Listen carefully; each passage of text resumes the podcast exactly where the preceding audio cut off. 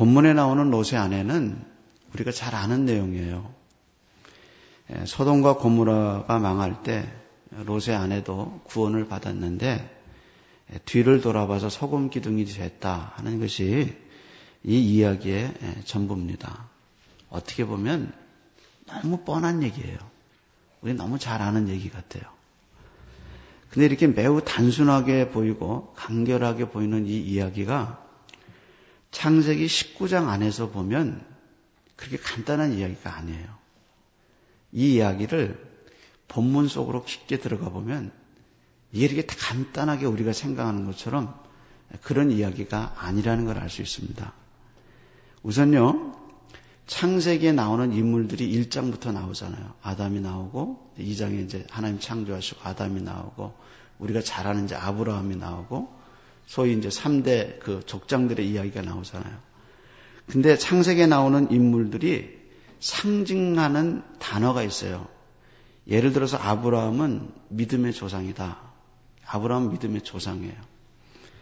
이삭은요, 굉장히 온유한 사람이에요. 그래서 빼앗기면 싸우지 않고 아, 이렇게 우물을 옮겨 다니면서 파잖아요. 그래서 이삭은 굉장히 온유한 걸로 나와요. 야곱은 어떻게 나오느냐? 굉장히 간사해요. 형을 속이고 또 나올 때부터 형의 발목을 잡고 나오고 그래서 야곱이란 이름 자체가 간사하다는 이름이잖아요. 아, 그러면 우리가 오늘 보는 롯은 어떤 이미지인가? 롯의 이미지는요, 이 머뭇거리는 거예요. 원래 롯이라는 이름의 뜻이 가리워졌다는 뜻이에요. 뭔가 가리워져서 분명하지 않은 것. 예, 그것이 바로 롯의 이야기입니다. 그런데 창세기 19장에 나오는 롯의 이미지를 쭉 살펴보면 롯은 굉장히 머뭇거려요. 아, 뭔가 결정을 못하고 우왕좌왕하는 모습, 그것이 롯의 이미지입니다. 천사들이 롯을 찾아가죠. 그래서 분명하게 그 집에서 얘기했어요. 이 성은 망한다. 이 고무라와 이 소돔은 망한다. 그러니까 너하고 속, 너한테 속한 가족이 누구냐? 두 딸과 사위를 빨리 데리고 이 성을 나가라. 이렇게 얘기해요. 그런데 롯은 이 말을 들었음에도 불구하고 머뭇거려요. 지체해요. 그래서 창세기 19장 15절에 보면 동틀 때에 천사가 재촉하여 이르되 일어나 여기 있는 내 아내와 두 딸을 이끌어내라. 이 성이 죄악 중에 함께 멸망할까 하노라. 그러고 지체하니까 천사가 이렇게 얘기해요. 롯의 손, 아내의 손, 두 딸의 손. 손이라는 말이 가장 많이 나오는 단어예요. 문장이에요. 그 손을 잡아가지고 이 식구를 성 밖에다가 끌어내요. 그리고 그 끌어낸 행위를 창세기 저자가 뭐라고 얘기했냐면 이것은 하나님이 그들에게 자비를 더하셨습니다. 이렇게 얘기해요. 그러니까 종합해 보면은 하나님이 롯을 강제로 끌어내지 않으면 이 사람들이 안 나올 사람들이에요. 멸망한다고 경고했음에도 불구하고 나오지 않았어요. 그러니까 하나님이 은혜를 더해셔서 이 사람들을 억지로 끌어다가 성 밖에다가 멸망받을 성 소돔성 밖에다가 놔두신 거예요. 그러니까 롯을 하나님이 강제로 끌어내지 않으면 안 될 정도로 롯이 소돔성 나가기를 주저했어요.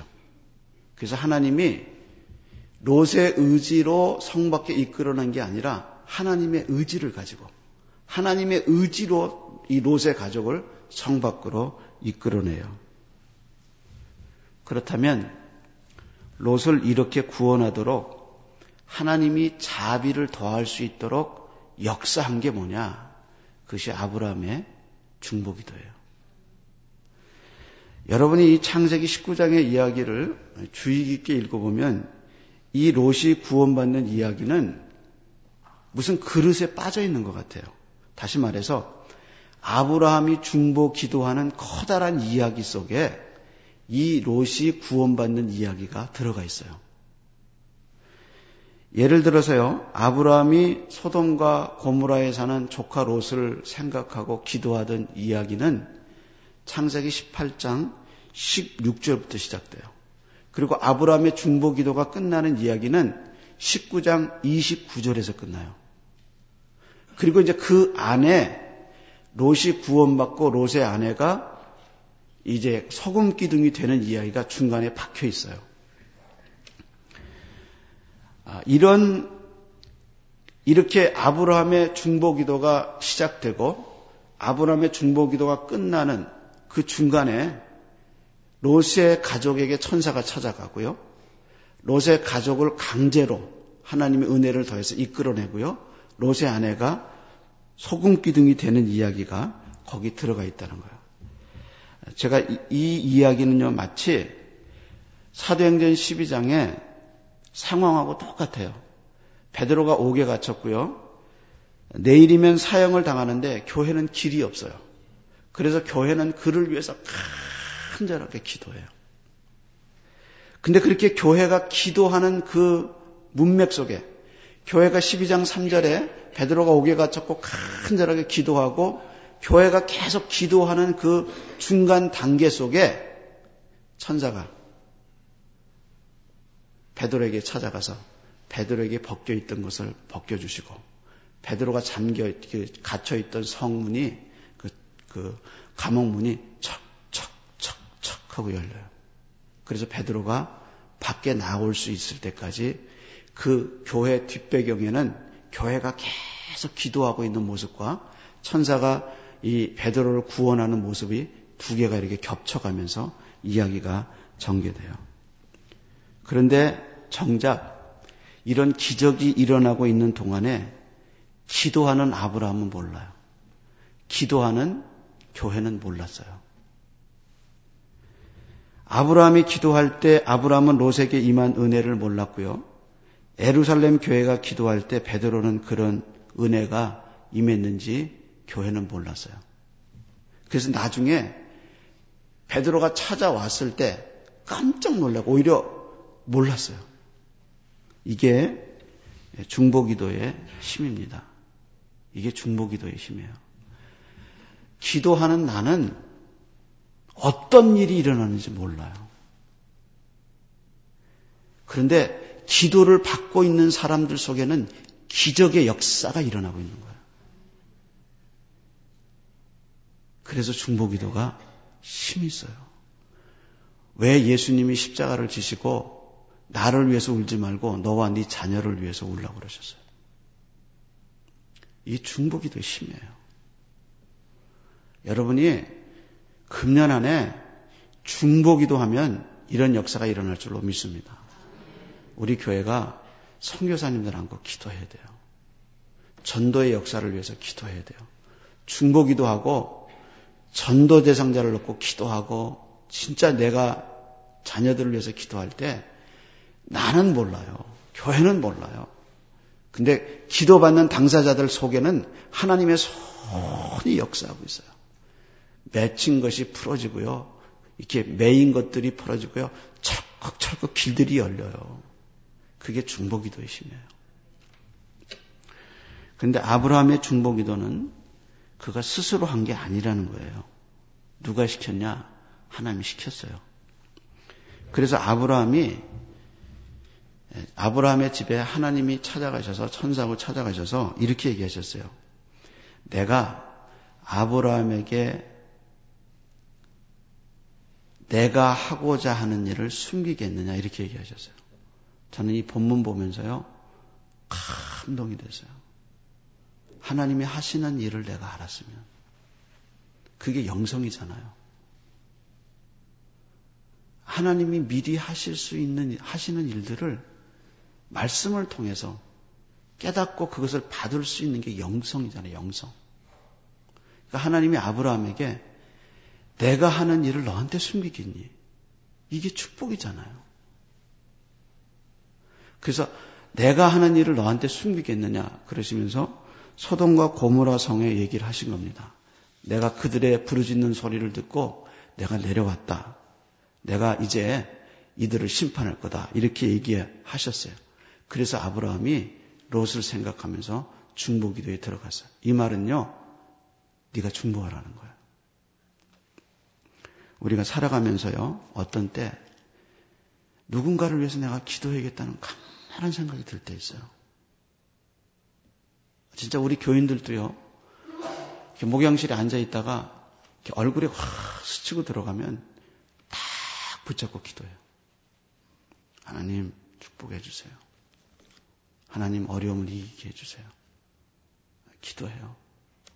그러니까 살아가면서 가슴, 가슴 속에 영혼 속에 내가 누군가를 위해서 기도해 줘야겠다는 열망이 생길 때가 있어요. 그때가 성령님이 중보기도 시키는 거예요.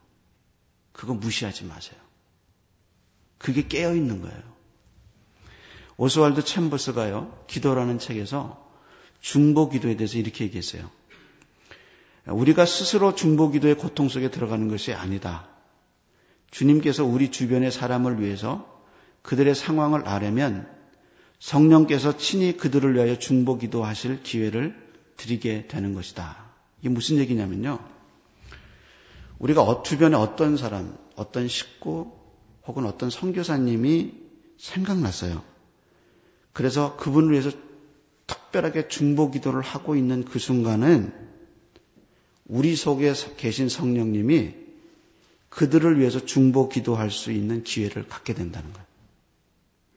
자, 저도 처음에는 오스왈드 챔버슨의 이 책을 읽으면서 그 말이 낯설었어요. 이게 무슨 얘기인가? 더군다나 오스왈드 챔버스가 책을 기도에 관한 책을 쓸 때 이 기도에 이해할 수 없는 신비한 영역이라는 장인데 이것이 맨 뒤에가 있어요. 그러니까 그만큼 신비하다는 거예요. 근데 이 말은 중보기도 할 때 우리가 해야 되는 부분이 있고 성령님이 하시는 부분이 있다는 거예요. 근데 어떤 문제나 어떤 사람을 위해서 기도하는 건 우리가 해야 할 목이에요. 근데 내가 그렇게 기도하고 있을 때 성령님이 그 기회를 사용하신다는 거예요. 그래서 내가 그걸 하나님께 드리고 하나님의 주변에 하나님의 보좌 옆에 그 우리 아이들이 이렇습니다. 내 상황이 이렇습니다. 선교사님이 이렇습니다. 교회가 이렇습니다. 어떤 사람이 이렇습니다 하고 중보 기도 하는 그 순간에 성령님이 기다리시고 있다가 그래 이제 내가 너의 그 기도를 사용하마 하고 성령님이 그것을 사용하셔서 성령의 기도로 바꿔서 하나님의 마음에 합하게 하신다는 거예요. 그러니까 내가 그렇게 기도할 때 성령님이 기다리셨다 그걸 사용하신다는 거예요. 내가 기도하지 않으면 중보 기도하지 않으면 성령이 사용할 기회가 없는 거예요. 그래서 내가 하는 일과 성령이 하시는 일이 같이 가는 거예요. 그게 중보 기도예요. 이게 오스왈드 챔버스의 기도예요. 여러분이 하나님께 어떤 상황을 아뢰고 기도할 때 성령님이 여러분의 영성을 깊게 하셔요. 그 성령이 여러분을 사용하세요. 제가 어느 날 신방하다가 갑자기 여러분 가정에 찾아가나 여러분 어, 그 직장에 이렇게 지나가다 들릴 때가 있을 거예요. 우연 아니에요. 그리고 여러분 기도하다가 제 생각이 나면 우연 아니에요. 서로 기도 중에 만나고 있는 거예요. 그게 성령이 교회를 다스리시고 세상의 중보 기도를 일으키시는 힘이에요. 그러니까 여러분 사실 일하면서 바쁘잖아요. 힘들잖아요. 순간순간 가슴에 떠오르고 가슴에 주시는 그 기도 제목들을 거기서 하세요. 그 자리에서 하세요. 그러면 성령이 깊은 영성 가운데 여러분을 인도하실 거예요. 그게 중보기도예요. 중보기도. 아브라함이 중보기도가 이루어진 장면은 23절에 보면 어, 롯이 소알에 들어갈 때 해가 돋았다는 말이 있어요. 롯이 소알성에 들어갈 때 해가 돋았더라. 근데 이 해가 돋았다는 말은요. 구약적 성경의 배경에서 보면 하나님의 구원이 임했다는 뜻이에요. 특별히 이사야서 9장에 보면 이렇게 얘기했어요. 흑암에 행하던 백성이 큰 빛을 보았고 사망의 그늘질 땅에 거주하던 자에게 빛이 비추었다 그랬어요.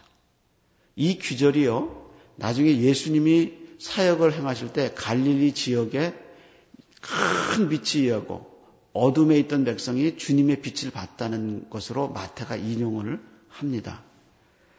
그러니까 그늘진 땅에 이 하나님의 해가 비쳤다고 했던 것이 롯이 소알에 들어갈 때 아침 해가 환하게 비쳤다는 것은 롯에 살았던 그 어둠에서 벗어나서 해가 비치는 소알성으로 구원을 받은 성으로 들어갔다는 구약적 하나님의 구원에 이루어진 것을 상징적으로 보여준 거예요. 근데 원래 천사들은 롯에게 뭐라고 말했냐면 산으로 도망가라 그랬어요. 너 산으로 돌아가라. 그랬는데 롯이 산으로 도망가는 게 너무 무서웠어요. 그래서 도망가다가 멸망당할까봐 롯이 어떻게 했냐면 내가 작은 성에 들어가게 해달라. 그래서 소알성에 들어가게 된 거예요. 근데 천사가 롯을 보내면서 네가 거기에 들어가기 전까지 내가 심판을 행할 수 없다 그랬어요. 이게 중보기도의 힘이에요. 그러니까 아브라함이 뒤에서 강 력하게 하나님께 기도하고 있어요. 그랬더니 하나님이 그 아브라함의 기도를 아브라함을 생각하사 심판의 때를 꽉 붙잡고 계신 거예요. 언제까지? 아브라함이 기도하는 롯이 소알에 들어갈 때까지 심판을 꽉 붙들고 멈추고 계신 거예요. 이게 중보기도의 힘이에요. 하나님이 그렇게 기도하는 사람들을 붙잡고 계시는 거예요. 그래서 롯이 소돔에 들어갔어요. 소알성이 멸망하지 않은 이유는 뭐냐? 소돔과 고무라가 망할 때 두 성만 망한 게 아니라 주변 성이 같이 불에 타요. 근데 소알이 멸망하지 않은 이유는 롯이 들어갔기 때문에. 그래서 그 성이 구원받은 거예요. 집안에서 중보기도 하는 사람, 깨어있는 사람 하나만 있어도 그 집안 망하지 않아. 예. 도시에서 의인 10명이 기도하는 도시는 하나님 망하지 않게 하겠다 그랬어요. 그래서 교회가 기도하는 게 중요한 거예요. 소알이 그래서 안 망해요. 그러면 롯의 아내는 어디서 뒤를 돌아보다 소금 기둥이 됐을까? 상식적으로 말하면 소알에 들어가기 전이나 소알 성 앞일 겁니다. 그러니까 하나님의 구원이 이루어지는 순간, 롯이 그 성에 들어가는 그 순간에 롯의 아내는 소금 기둥이 된 겁니다. 예수님이 누가복음 17장에서 강론하시면서 이 롯의 아내 이야기를 하셔요. 아주 짧게 한마디 하셔요. 이렇게 얘기하십니다. 롯의 아내를 기억해라. 롯의 철을 기억해라. 이렇게 한마디 누가복음 17장에서 하셨어요. 어떤 맥락에서 예수님이 이 얘기를 할때 롯의 아내 이야기를 했을까? 누가복음 17장 전체가 예수님이 재림하시는 재림장이에요. 그래서 예수님이 마지막 때 얘기를 하시면서 두 사람의 예를 들어요. 노아 때 홍수가 밀려올 때 사람들이 몰랐다. 롯이 소돔과 고물에서 빠져나올 때 하늘에서 불과 유황이 내릴 때 사람들이 몰랐다. 그것처럼 인자의 임함도 그러하리라. 그렇게 얘기하시면서 인자가 나타날 때 지붕에 있는 자는 세간 가지려 집안에 들어가지 말라. 밭에 있는 자는 그와 같이 뒤로 돌이키지 말라. 뒤를 돌아보지 말라고 하면서 예를 든 사람이 너희는 노새 처소를 기억해라. 라고 얘기한 겁니다. 여러분, 은혜는요, 뒤에 있는 거 잊어버리는 게 은혜예요. 롯의 아내가 살았던 시절은요, 교회도 없고요, 전도자도 없었고, 선교사도 없었고, 가장 결정적인 건 구약도 없었어요. 그런데도 하나님을 믿게 된 것은 특별한 은혜예요.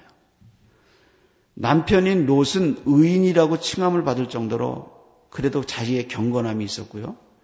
집안에는 아브라함이라는 하나님의 계시를 받는 큰 어른이 있었어요. 따라서 롯의 아내도 누구보다도 하나님의 말씀에 대해서 잘 알았어요. 더군다나 천사가 와서 긴급하게 소동을 성 밖으로 이들을 내보내면서 분명히 롯과 자기와 두 딸에게 얘기했어요. 뒤돌아보지 마라. 그리고 들에서 머뭇거리지 말고 성으로 들어가라. 이렇게 얘기했어요. 근데 뒤를 돌아본 롯의 아내는 이런 경고에도 불구하고 왜 뒤돌아봤을까? 신약적 표현에 의하면요. 야고보가 예수를 잘 믿는다는 사람들에게 이렇게 경고했어요. 누구든지 세상과 벗이 되고자 하는 자는 스스로 하나님과 원수가 된다 그랬어요. 얼마나 무서운 말이에요. 예수 잘 믿는 사람들에게 한 얘기야. 네가 세상과 벗대서 살면 스스로 하나님과 원수가 되는 거다. 그렇게 얘기했어요. 제가 이 로세안의 설교를 준비하면서요. 제 속에 세속성에 대한 제 속에 세상에 사랑하는 마음에 대한 진짜 찔림이 있었어요. 1300년 전에요. 설교자인 라일이라는 사람이 롯의 아내에 대해서 몇 가지 지적했는데 이렇게 지적했어요. 롯의 아내가 뒤를 돌아본 행위는 그녀 속에 있는 진짜 그녀의 신앙의 성품, 신앙의 본질을 드러낸다 그랬어요. 다시 말해서 세상을 사랑한 그녀의 모습을 보여준 거다. 그렇게 얘기했어요. 여러분, 세속성은 하나님에게 적이에요. 세속성은 우리로 하여금 자꾸 뒤를 돌아보게 만들어요. 여러분, 잃어버린 것 때문에 뒤돌아보지 마세요. 그 잃어버린 것 때문에 뒤돌아보고 아쉬워하고 그러면 세속성이에요. 하나님이 앞으로 행해 주실 것을 기대하세요. 이 2012년을 시작하면서 11년에 있었던 아픈 기억들 되돌아보지 마세요. 인간관계 되돌아보지 마세요. 앞으로 행해 주실 하나님의 은혜를 기대하세요. 그래서 예수님이 누가복음에 예수님의 행적을 쭉 얘기할 때 예루살렘에 올라갈 때 예수님이 굳게 결심했다 그랬는데 이 굳게 결심했다는 헬라 말의 뜻이 얼굴을 예루살렘을 이렇게 향하고 그리고 얼굴이 굳어졌다는 뜻이에요. 예수님은 뒤돌아보지 않았어요. 예수님은 십자가를 지기 위해서 그분의 하나님의 소명을 이루기 위해서 누가복음에서 예루살렘 올라가면서 결심하고 올라가셨어요. 결심하세요. 뒤돌아보지 않겠다고 결심하세요. 나의 세속성이 뒤를 끄집어 다닐 때 보지 않겠다고 결심하세요. 이제는 십자가만 보겠다. 이제는 주님만 보겠다. 결심하고 걸어가는 저와 여러분이 되기를 축원합니다. 기도합시다.